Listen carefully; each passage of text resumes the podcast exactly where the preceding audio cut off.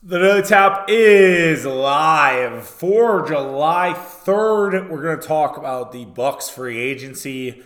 Khris back, Brook back, Jae back. Bucks are kind of up to something. We'll talk about it all. We're going to also do three things to know about the Brewers weekend series against the Pittsburgh Pirates. We're also going to discuss how the Brewers avoid the before the week All Star curse that has somewhat developed and infected the Brewers. You can't have it happen this week with a big week against the Cubs and the Reds. We'll get into all of that and much more. I do have a rant, uh, not necessarily a rant, maybe a Am I the Asshole about a bar shuttle. I do want to talk about it, but I don't know if there'll be time. I'm trying to get this podcast up quick. It's late. I know that all those who are working T's and P's, if you are, you're already grinding through the day. I want to get this up for the people, so I might not have time. I'm keeping myself to a 30-ish minute so I can pop this thing out, get it ready to go, uh, and then you have it for the end of your workday. You have it for the ride home. You have it for tomorrow if you're working around a house for the 4th of July. Uh, if you had nothing going on, you can at least listen to us. If something were to break around the Bucks, uh, we would have another podcast uh, unfortunately, the Brook news kind of came out. And I, I think we could have done it Sunday, but we didn't, which is okay because I want to talk about the Brewers. I think the Brewers, it, has been uh, really actually a good good couple weeks here. But before we do, just a reminder social media, Technic on Twitter. Twitter, been an interesting couple of days. Uh, rate limits were a thing on Saturday, weren't a thing on Sunday. Now they're back to being a thing on Sunday. On Monday, maybe I should spend less time on my phone. We're also on Instagram, Technic Sports, uh, as well as TikTok, same Technic Sports there, as well as Facebook. Uh, make sure that you are rating and reviewing uh, if you've already subscribed or dropping it in the group chat or talking about it at your, you know, your 4th of July event, right? I know everybody's going to be out drinking, have a good time either tonight, tomorrow. Uh, make sure you're telling us about us. Make sure you're, you know, keeping people in the loop, saying, "Hey, look, there's this great sports podcast I listen to. You know, it covers everything. It's not just Packers. It's not just." Uh, the Bucks, it's everything, and you get it all uh, right here at Tapping the Keg Sports. So hopefully you guys are spreading the good word. I know that there's some great advocates out there for what we do, and I appreciate you all. All right, let's get into the Milwaukee Bucks bringing back most of their roster. Khris Middleton returned to the Milwaukee Bucks on Friday afternoon. It was announced that Khris Middleton was signing a three-year, $102 million deal with a player option in that third, I believe. They haven't officially announced that. Uh, Woj noted that it was a player option. I don't think he ever cleaned it up to know if it's a player option for that third year, but I think everybody's under the assumption that Khris Middleton will get a player option again in year number three. That contract is seemingly affordable. I, I think we all sort of thought that that's what the bucks wanted to do. I'd heard from some people that that was what the bucks were hoping to do. They weren't really hoping to go four years. They were hoping for three obviously a little more money right? But i think that's kind of the theme of this nba free agency.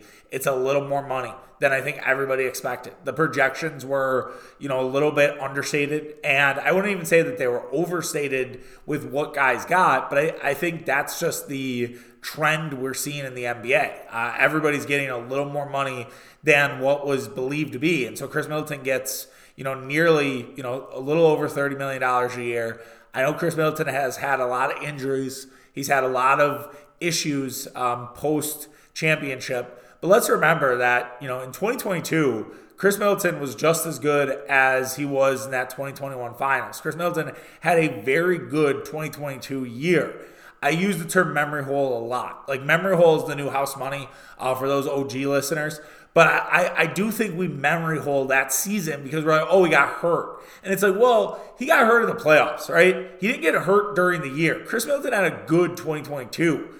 Then 2023, it took him forever to recover. He had struggles, you know, getting back. There was frustration from Giannis, is what what was known that Giannis wasn't exactly happy with the way Khris Middleton was rehabbing. There was a little bit of an internal frustration, you know, in in January, but they obviously pushed past it because Middleton was involved with the head coaching process. Middleton, you know, had you know had basically a seat at the table. So to to go from the frustration in January, which people like Bill Simmons, even Brian Windhorst a little bit, you know, before the NBA free agency started, noted they've now sort of worked past that and are ready to run it back. And I do think Khris Middleton can have a Brook Lopez like year in 2023 and 2024 where he is an efficient scorer. He, you know, becomes a little bit better in terms of wing defense and provides more value on that side of the ball. He is that closer that we've seen in the past. I think Adrian Griffin will do different things for Khris Middleton. Adrian Griffin doesn't seem obsessed with the three point shot like Mike Budenholzer was. So I expect you're going to see Khris Middleton in some opportunities to, you know, exploit that mid range game that he's so good at doing. I think there's going to be a lot more PNR stuff with Khris Middleton and Giannis. That was something that would work so well uh, with with the Bucks, especially in that playoff run uh, in 2021, where it, when you needed a bucket, you had Khris Middleton running the action, and then you'd have Giannis screening, and then that was that was it, and it worked well. It is either opened up a shot for Middleton, or you had Giannis cutting to the lane. I think you're going to see a lot more of that. I actually think Khris Middleton initiating the offense is something that you haven't seen in a while. But remember, you know, there was a, I think it was in 2022, where Jrue Holiday was down with COVID, if, if I'm not mistaken. And Middleton, you know, really ran the offense well. I think he had a game in Denver where he had like 14 assists. And I, I, just wonder, is that part of their plan? Are they they thinking that Middleton will be used more as an initiator, um, and that that they're going to use you know him as a sort of your second point guard, if you will? I don't know if I, I exactly like that. I know that there's some ball handling concerns. You know, maybe not at the Jaylen Brown level, but Middleton is known for a, a turnover here and there. But Khris Middleton took less money that he probably could have got. He took less years and now you have sort of a situation where the Bucks have this three-year window. This window is open. I know Bill Simmons has said that they're on the clock. I haven't listened yet. I, I do think it's funny that Bill is very hard on Milwaukee because he that's the team that's directly competing with his Boston Celtics. It's convenient. Uh, I, I, love Bill. I, I do. Like he's to me, he if I ever met him in person, I'd say, you know, he inspired a lot of the shit that I do. So I don't want it to seem like because, just because I'm critiquing him, I don't love and respect what he does on a, night to night basis uh, with his podcast and like the ringer and everything else. But because I, I do, but yeah, it's to me like there. It, it's not. No one's on the clock. Giannis is resigning. They're going to try to get younger. They're going to try to have a, a mix of young and old guys. I think better than what the Warriors are doing because the guys like Andre Jackson, guys like MarJon Beauchamp, and others that are coming that will be here sooner rather than later are going to start building this young core of the Milwaukee Bucks with Giannis Antetokounmpo. And Giannis Antetokounmpo is going to be the veteran on this team, you know, soon enough. And guys like Holiday, guys like Lopez will, you know, depart. Same with Middleton, and then they will kind of flip this roster. They're going to have to, and that and that's that's just part of it. Unfortunately, Giannis doesn't have the guy that's you know riding beside him, right? Like Klay Thompson and Steph Curry are similar in age, same with Draymond Green, right? And so you can kind of ride it out with those guys. Now, with a guy like Giannis, it's you know there there's an age gap here, and so that's that's part of it. But Middleton's ready to run it back as well as Brook Lopez. Brook Lopez it was a little bit different for him. It wasn't just immediately Brook Lopez was back. I think all of us in Bucks world thought that Brook Lopez would be back on Friday night. That's why Mitch and I were going to do a podcast on Saturday morning because we thought Brook and Khris are going to resign. Like that was that was kind of it. We it seemed like a done deal, uh, and as we know with the done deal saga of Marquette basketball uh, years ago, it's not all that's not always the case and we had to wait for Brook Lopez until middle of the day on Saturday when it would it would break that Brook Lopez signed a two-year, $48 million deal. Now, I, think that contract was a, again a little bit more than what we expected. A lot of people were projecting it at two to 40. Now you have it at two to 48 uh, with 24 million a year. It's a lot for Brook Lopez, uh, especially in a new system where Adrian Griffin does not deploy the drop as as much as Mike Budenholzer. And so we wondered what Brook Lopez's role could be. But again, going back to the Griffin sort of not being obsessed with three pointers, and not I'm not saying he doesn't like three pointers. I'm not saying that he is against three pointers. But if you read the comments, you go back and read his press conference, talk about how we're going to take team three point shots and we're going to get them in rhythm, and it's not going to be you know a complete emphasis. It, it basically he's like I'm not going to be Mike D'Antoni. Let's just let's just dumb dumb it down a little bit. Like I, am not going to be Mike D'Antoni. I'm not going to be Mike Budenholzer. It's gonna they're going to happen. They're going to fly but I'm not really asking my guys to shoot 30, 33s a game. Not Nate Oats, right? Nate Oats, another example, one of those coaches. So I, I do wonder if there was more of a hey, we want to use you in the post. We think you can be a great, you are a great post passer. He's underrated in that. I, I think he's a little bit better. That Giannis is a very, I mean, Giannis's passing is so underrated. But we think we can use, you know, you and Giannis inside, and your defense still matters. Your defense helps preserve Giannis Antetokounmpo, which I, I really do think it does. I mean, that was my biggest worry with Brook Lopez leaving. Is if Brook Lopez left, like Giannis, in terms of his energy and effort and everything like that, I just worried that guy would drain himself. Like if he was the guy on the, you know, in terms of the ring protector, I, I just won, wondered slash worried if that would be too much for Antetokounmpo. So Brook obviously, you know, wants to run it back, believes in what Adrian Griffin has sort of set out. And that's really encouraging. That's really refreshing to see because he would have been the one piece that you might wonder about, right? You know, Middleton felt safe because of the things we just mentioned. Jrue Holiday felt safe because of just the defensive tenacity that I, I, I think that Griffin wants. Giannis, duh. Uh, so Lopez seemed like the odd guy out, but it's clear that there's enough meat on the bone for him to still want to jump back in with these this Bucks team. He apparently, so there was a a rumor about Houston sort of getting backstabbed by Lopez, and the tweet got deleted. So I don't have the tweet. So the tweet might have been misinformation, uh, which I feel bad that I, I put that out there in the Twitter world, uh, even if not a ton of people saw it. Uh, but anyways, I um, it's it's interesting that there might have been some drama there, and that Houston might have thought they had something for Lopez. Uh, again, I'm not. I'm going to take this with a complete grain of salt. But it seems like Houston was trying to go above and beyond to get Brook Lopez in Houston because Houston wants to be in the playoffs this year. Like Houston is not, you know, a rebuilding team anymore. Houston kind of thinks they have what it takes to be a top tier team. Maybe not top tier, but at least be in the playoffs next year and sort of start building a winner. You know, they give VanVleet, Dillon Brooks, uh, who someone else got paid for Houston. I, Jock Landale got like a four-year, thirty-two million dollar deal from Houston. Uh, I, am trying to think there was someone else who got paid by Houston, but I mean they have a they have a talented roster. It, it's clear that Ime Udoka did not come to Houston to just fuck around, which you it's obvious. Like that's not that's not a shock to me. That that's what Udoka wanted to do. Uh, so, anyways, they they obviously drove the price up on Lopez, and that made it for the Bucks where they had to give him a little more money. But I, I really look at it as a one year a one year deal in, in some regards because next year, if they wanted to, you have Jrue Holiday in, in the last year of his deal. You have Brook in the last year of his deal. You have multiple firsts that you can deal because you the window changes uh, with you know how the new NBA rules are, where you'll have first round first rounders that can be moved. I think in 2030 and 2031, which is fucking crazy.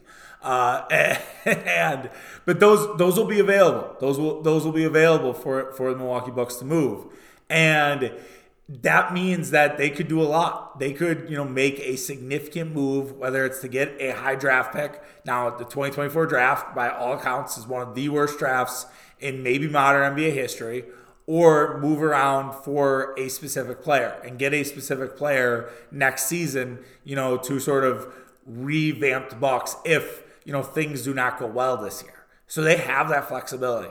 That is there and available for them. So I look at this sort of core four return, this last, you know, sort of, I, I wouldn't even call it last dance. It's not. It's not a one year last dance. It could be it could be a last dance and we don't know it. But this team obviously was connected enough to want to run it back. And it just shows you, you know, where where the Bucks are. I could see some that would say, well, Charlie, them running it back with a team that lost as a one seed, it seems foolish. Okay, I understand some of that, and I do want to talk about the Bucks being up to something here uh, very quickly. But I, I want to address that because number one, Giannis Antetokounmpo was maybe fifty percent right. I think we're all in agreement, agreement, biased, unbiased observers that if Giannis played uh, fully healthy, that the Bucks probably win that series in six or seven. Right? It's a tough series. It's not easy for Milwaukee, but they probably get it done because Giannis Antetokounmpo is that guy. Number two, Mike Budenholzer's strategy for Jrue with Jrue Holiday and Jimmy Butler was absolutely garbage. Jrue Holiday has taken a step back in a lot of Bucks fans' minds because he's struggled, you know, offensively in the playoffs.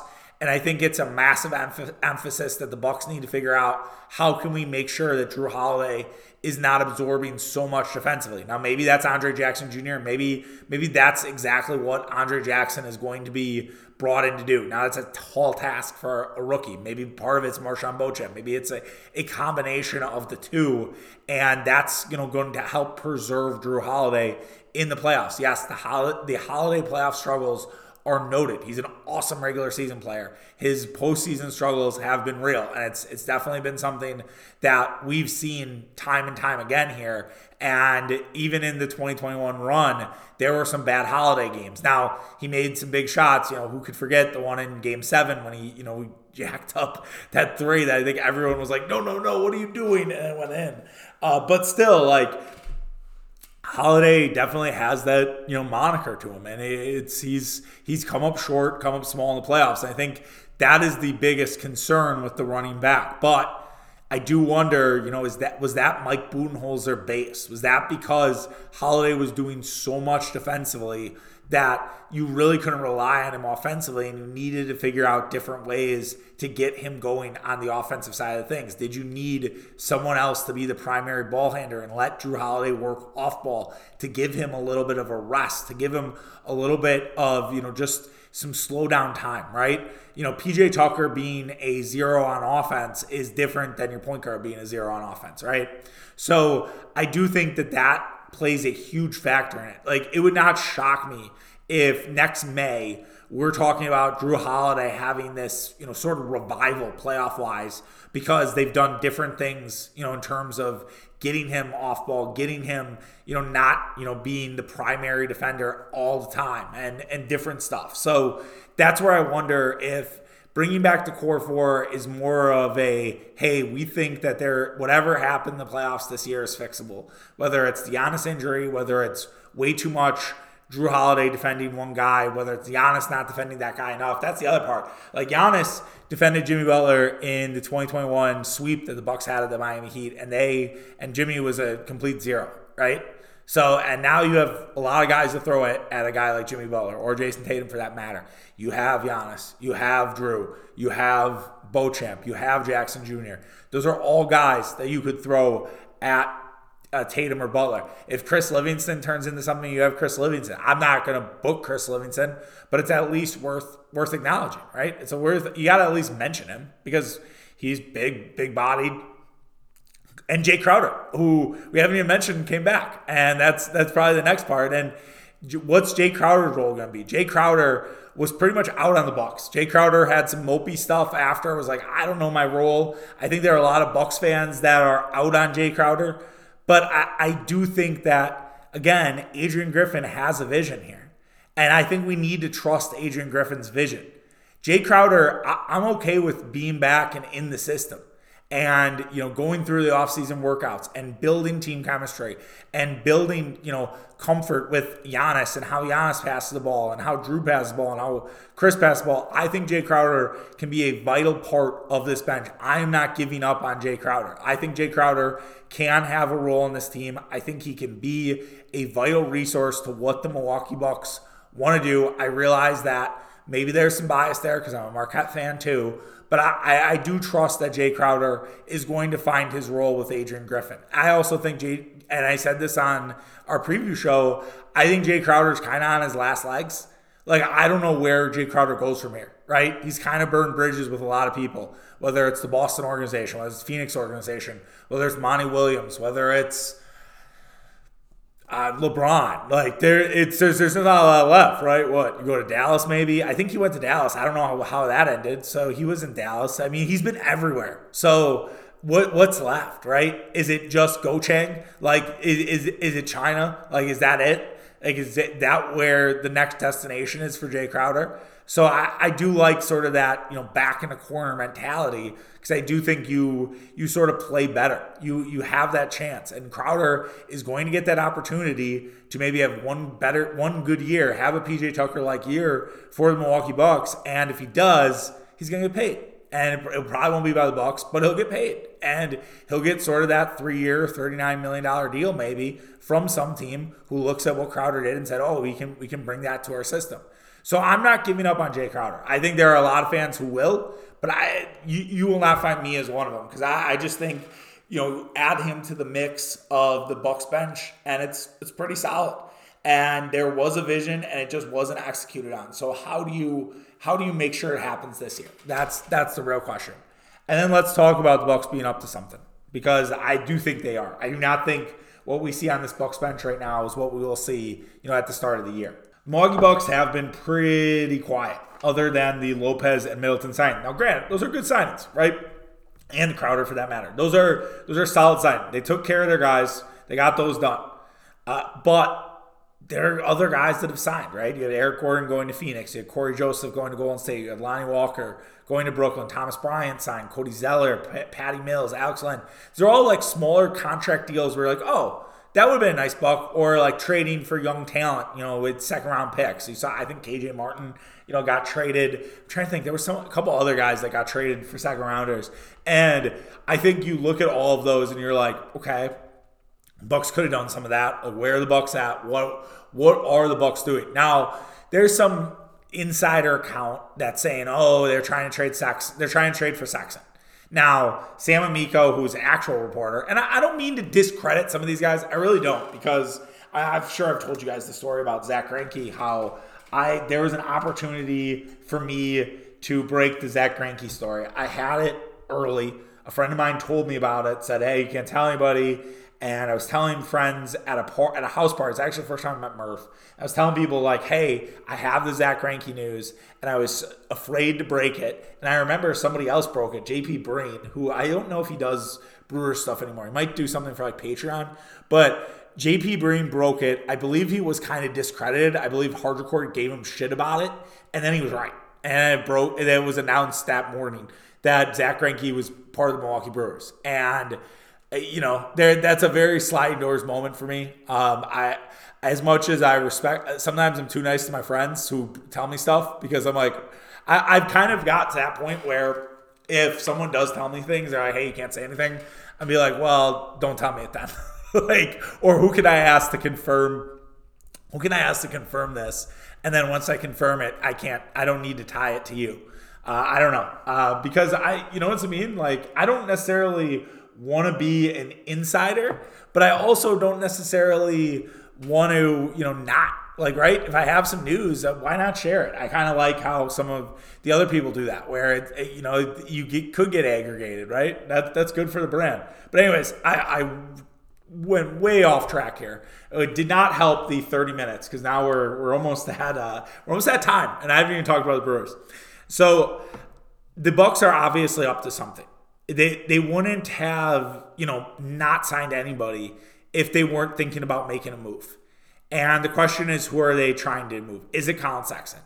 Are they trying to move Bobby Portis and Grayson Allen for somebody? Because you put Grayson Allen's contract together, you put Bobby Portis' contract together, it's about $20 million. It could get you a really nice player, could get you a Norman Powell type player. Now, the Clippers are looking to kind of dump Norman Powell. The Bucks do not have the ability to just take on Norman Powell's deal unless they want to be on the second apron, which I do not think the Bucks want to be. So the question is, is like, how do you how do you make that work, right? And is it Norman Powell? Is it Collin Sexton? Is it somebody else that we're not even thinking about? Are they trying to get involved in a Dame Lillard sweepstakes? Even though Dame Lillard has kind of went to Miami or bust, it's gotten very weird with the Dame Lillard stuff. Uh, by the way, I don't know how much you followed that, but it's it's just sort of bizarre. It, it is Rodgers esque. Like we talked about it on I think our draft pod where we compared it to Aaron Rodgers, and it fucking is. Like that's that that is what we're seeing kind of play out here. And now it's like he only wants to go to Miami, just like you know Rodgers only wanted to go to the Jets. Now Lillard, I believe, does not have a no trade like Bradley Beal, so they can trade Lillard to wherever the fuck they want. So if they feel like a package of Jrue Holiday, uh, Beauchamp, and uh, Grayson Allen or something like that is good enough for them, then guess what? Dame Lillard, you're a Milwaukee Buck. I, am again, I do not have the deal in front of me. I don't know how that would work, right? But I, I just wonder is that is that part of it? You know, so I think the Bucks are sort of being hamstrung by you know what's what's on deck, right? What's happening, right? Are are they able to make something work? Because I think the Bucks bench is not exactly solved for. You have guys like Beauchamp and Jackson Jr. and Crowder who are locked in. But I think I think Pat also is safe. I would put Pat in that safe category because I think not only is he Giannis's friend, he's also played well in the playoffs. Things like that. The moment has looked too big. He can defend a little bit, right? He's not a complete, you know, zero defensively.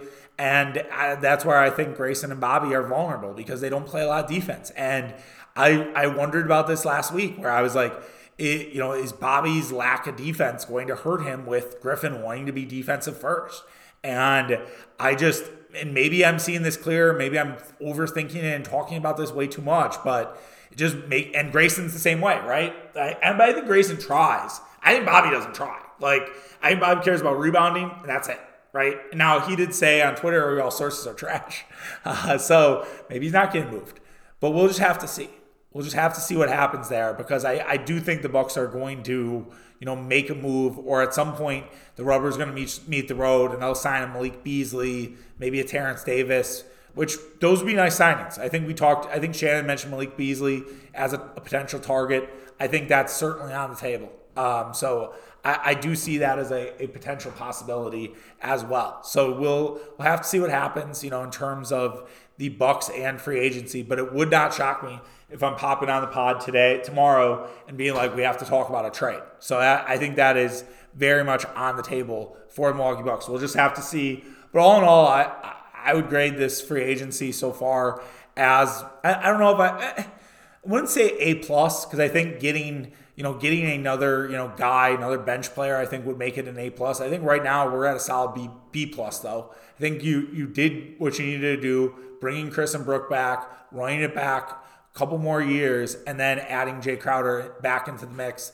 I think only helps. And so I'll be very curious to see what what's left because there is still, you know, the unfinished business and we'll see how the Bucks finish that off. All right, I said I was going to keep it to 30 minutes and I'm at 28 minutes. So obviously we're going to go a little bit over. We'll save the uh, bar story for another podcast. Over the weekend, the Milwaukee Brewers took care of business against Pittsburgh Pirates. They won two out of three. Probably should have been a sweep. Uh, they're now five and one against this Pirates team. Pirates have done what the Pirates typically do, right? They start hot, they get everybody excited. Everyone's like, "Oh, watch out for the Pirates," and then the Pirates fall apart. Um, that's that's kind of been the theme of their baseball team for really since they made the playoffs, or at least it was just a wild card game, you know, in the mid, you know, 20, 2010s. And that's kind of been what the Pirates brand has been. And the Milwaukee Brewers, you know, head home, winning seven of their last 10 games. Uh, they're playing pretty good baseball, uh, right? Like they're doing it in a lot of different ways. They're manufacturing runs. They're having, you know, pretty good offense. They are right there at the top of the NL Central with the Cincinnati Reds. They're six games over 500 as we talked about on tapping the keg last week. You know, that's kind of been their watermark, right? Where it's ever since that hot start, they've got up to about six over, and then after they get to about six over, they seemingly lose. Right? it's like, no, we can't go any higher than six over. Actually, this might be the first time they are six over in a while. Here, let's look. Let's do a really quick scroll here. They were five over against Bolt before they early. They were six over on June the seventh against Baltimore, thirty-four and twenty-eight, and then they lost six straight. Um, so that was not great. Uh, and then let's see, they were they got up to six against St. Louis on May the sixteenth. Then they lost three straight, and then got it back to seven to four, five before losing three straight. So it seems like right, this is kind of that that time. So now it's really a time to strike for the Milwaukee Brewers. And I was going to do three things to know about the Pirates and Brewers series, which I am still going to do, but we'll we'll put it in the back here and talk about you know kind of why it's a time to strike because you're playing the Cubs, you're playing the Reds. You have it's all at home. There are going to be huge crowds. I think the entire week. I think you'll have a big crowd today, even though not everybody has off. I still think you'll have a lot of people who will do the Brewer game, then they'll go down to the fireworks after. Uh, since the city's fireworks are today, you're deadlocked with the Reds. The run differential pretty much the same. Brewers minus 16, the Reds minus 20. Uh, and the, the, Cubs, I think this is kind of a last gasp for the Cubs. So I, I think this is a huge series for Chicago because if they were to win three out of four, the Cubs would consider themselves kind of right in the race. But if the Cubs lose and the and the Brewers are able to sort of you know end the Cubs season like they were, I think that was 2021 when they traded everybody, and that was the famous Jake Arrieta game where they were up, they were down seven nothing, they came back and won 14 to seven.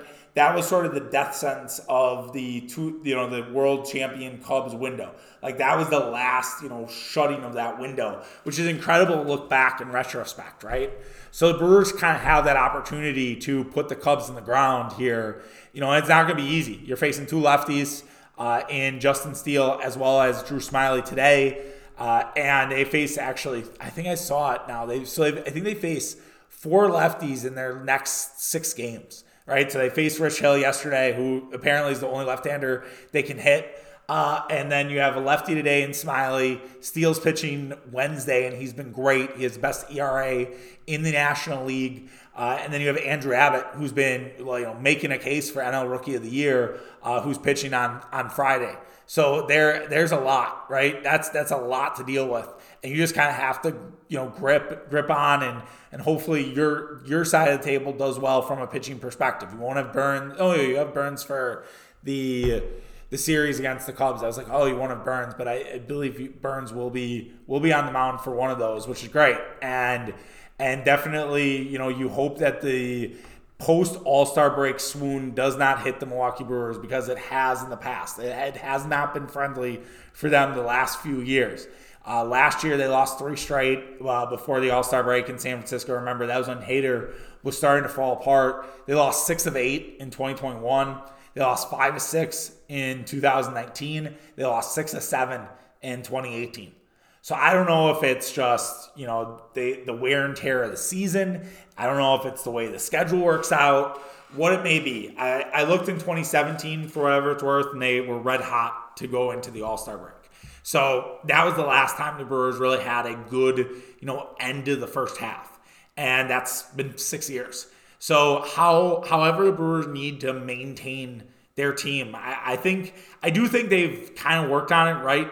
Like they were very hesitant to use anyone in the bullpen on, on Saturday. And that's why that game got tight because Clayton Andrews was sort of out there as a sacrificial lamb. That's why Friday night happened. That and then Saturday you were able or Sunday, excuse me, you were able to just use Peguero and Williams. And Peguero even looked a little rough there. So I, I, think the Brewers are doing their best, and you just need that offense to continue on. And to dive into three things to know the Brewers offense did show signs of life this weekend. Uh, they had seven runs, 11 runs, and five runs over the weekend against a pretty solid Pittsburgh Pirates team. And they did it with home runs, whether it was Contreras or Yelich, both having big three run home runs. And you also had, you know, manufacturing runs like the eighth inning where basically it was a complete shit show. An error was made by the Pirates, but the Brewers took advantage, right? They kept putting pressure on Pittsburgh. It wasn't just a three up, three down sort of thing. And so maybe this Brewers offense is rowing in the right direction finally.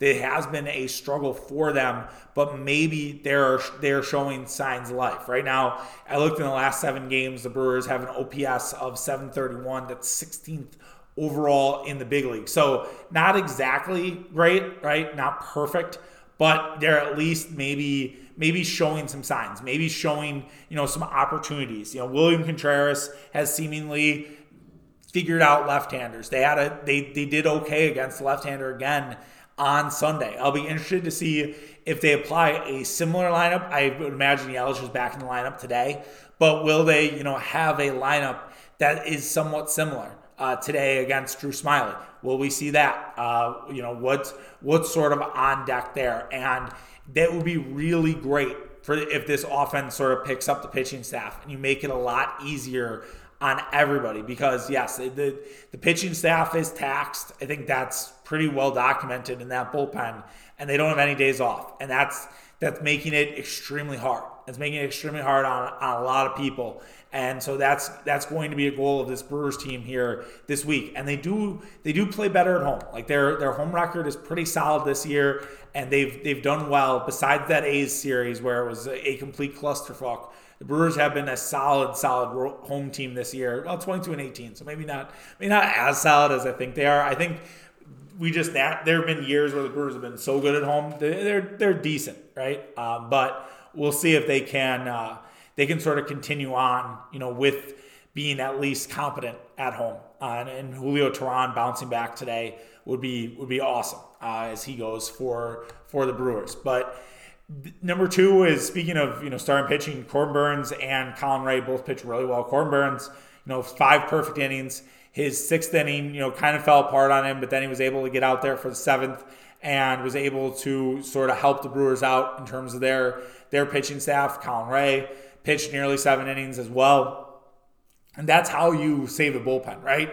And Burnes and Rea deserve a lot of credit for that. Corbin Burnes also has been so, you know, adamant to use his cutter as his strikeout pitch. Jack Stern, who's a great follow on Twitter, by Jack Stern, I believe is his Twitter name, was very has been very on like the Corbin Burnes has been too stubborn and you know take. And I've I've kind of jumped on that take with him and he talked about how Burnes uses cutter to as a two strike pitch 42% of the time this season. And that's part of the problem why Corbin Burnes has been having so much trouble getting guys out is because everybody's sitting on the cutter. He used most of his secondary pitches, you know, for that first five innings to get strikeouts. So maybe this is sort of the new era of Corbin Burnes, right? It's, you know, we're, we're seeing a different side of Corbin Burnes. Now, he still has to get through that sixth inning hurdle, and that's the Dave Bush hurdle, I think, as we, you know, aptly have called it in the past. And as long as he can get out of his Dave Bush inning, uh, Freddie Peralta uh, might be uh, might be Latin Dave Bush, uh, Dave Dave Bush Peralta uh, is what some people are calling him, or Freddie Bush Peralta. I don't know, or uh, whatever. Uh, we'll workshop that. Uh, but anyways, uh, I, I do think that uh, we we have we have to see with Burnes and see if Burnesy can can figure out that six inning, but still really pitch well. Colin Rea, man. I don't know. Every every time I expect Colin Rea to fall apart and just be like, all right, yeah, it's kind of similar to what we what we saw to Jason Alexander, but Colin Rea has defied odds, and he's definitely been an unsung hero of this team. Like you can't can't deny, you know, what Colin Rea has done for this this Brewers baseball team. It's been really special, and he deserves he deserves a ton of credit for it. And I I really I really hope that it, it continues because the Brewers are Brewers are going to need it at least until Woodruff gets back, right? And maybe more, right? I, I think they'll have a real tough decision when Brandon Woodruff's back about who gets moved. I mean, Houser is back in the rotation now, I guess, so maybe it's Houser. Um, but yeah, it's they, they'll be it'll be very interesting to see kind of how it all how it all shakes out for for the Brew Crew because right now it's you know it's Burnes. I would say out of the reliability. You know, Teheran. It was really Toronto until the Mets start. So we'll see how today goes. It was like Teheran, Rea, Burnes, Peralta, and Houser was probably the list. And I would say it's kind of shifted a little bit. Um, but hopefully, this Corbin Burnes and the Corbin Burnes we saw against Baltimore is the Corbin Burnes we see the rest of the year. Maybe maybe a trip to John Boy was all it took uh, for Corbin Burnes to fix fix himself. We'll we'll have to see. Uh, the last thing, uh, Matt Bush DFA'd. Uh, I don't know if you saw my review on Friday night, uh, but I was like, get Matt Bush off my fucking team, and sure enough, uh, on Saturday morning, they announced Matt Bush was DFA'd. Uh, Matt Bush just he lost his velocity, man. Uh, the Rangers were able to pull the wool over our eyes. Uh, we were able we had to give up Antoine Kelly for him, uh, who's pretty talented pitcher. Um, so that sucks. Uh, that's a shitty feeling that basically we busted on on a reliever. It does happen, right? Relievers are very temperamental. One year they can be awesome. One year they can be absolute garbage. Like Matt Bush could, you know, basically reset this year, go back to the drawing board, and then he's pitching for the Phillies next year as their closer, right? Like, wouldn't shock me because that's just how relievers go. And Matt Bush just, yeah, he he did much more harm than good for the Brewers. 11 home runs in 33 innings is fucking wild. Uh, you know, I, I think what gets memory hold a lot, and I used it again. I need I need a new word. Someone help me out with that. Uh, give me synonyms for memory hold because I use it too much. But what gets kind of forgot in the 2022 discussion, right? As the Brewers, you know, sort of playoff collapse or leaving that playoffs, everyone thought it was Josh Hader, right? And Josh Hader leaving, but really it was that Taylor Rogers and Matt Bush could not stop giving up home runs. Our bullpen gave up so many home runs in that second half and was so bad. And it was such a misfire by Stearns to think that basically Hader's production could be Rogers and Bush together. It, it wasn't at all. Uh, it, it, didn't, and and Williams for that matter. Williams was good. Besides, you know, the first couple games, you know, he he tried to close out. But yeah, it was. I mean, all out disaster. And by the way, Josh Hader. Look around Padres Twitter on Josh Hader. I, am not saying I'm. I, I'm getting really close to taking a victory lap on all of this. Josh Hader is a mentally weak player. Josh Hader won't pitch multiple innings. Josh Hader is out on. He did it once and now he won't do it. We thought for first it was an arbitration thing. No, it's just Josh Hader is kind of a diva. He's kind of Craig Kimbrel, just a younger version. So hashtag Chuck was right. Maybe on Josh Hader. I, I look. I gave. I put down my sword. I said. I, I gave it to the guys. I said, look, like Mitch and other other buddies of mine. I was like, Josh, that was that was a move the Brewers you know shouldn't have made because it fucked with team chemistry. I still stand by that part of it. But I also stand by the fact they should have traded Josh Hader. Because it's clear that he wasn't a team guy. He was a he was a me guy. And it's pretty evident, and I think Padre fans would tell you the exact same thing. And I think you want team guys on your team. You don't want me guys, especially at the back end of your bullpen. And Devin Williams is definitely a team guy. All right, 42 minutes. I didn't even get close to 30. I am such a joke. All right enjoy this podcast. We'll be back Wednesday uh, with another show, uh, and then probably Wednesday, Thursday, Friday, uh, maybe. I, I, don't know if we'll have a Wednesday show. Um, TBD on a Wednesday show. Definitely Thursday, Friday. Uh, we'll try. We'll, we'll try. This is always the dog days, right? So you try to figure out how much content you need, uh, and then as you get closer in July, you'll be it'll be spring train or uh, training camp and everything else. So we'll we'll sort of see. But I'll I'll keep you guys updated. Um, we'll, we'll try to keep cranking out pods for the people. All right, take care. Have a good one. We'll see you probably on Wednesday. Take care. Bye.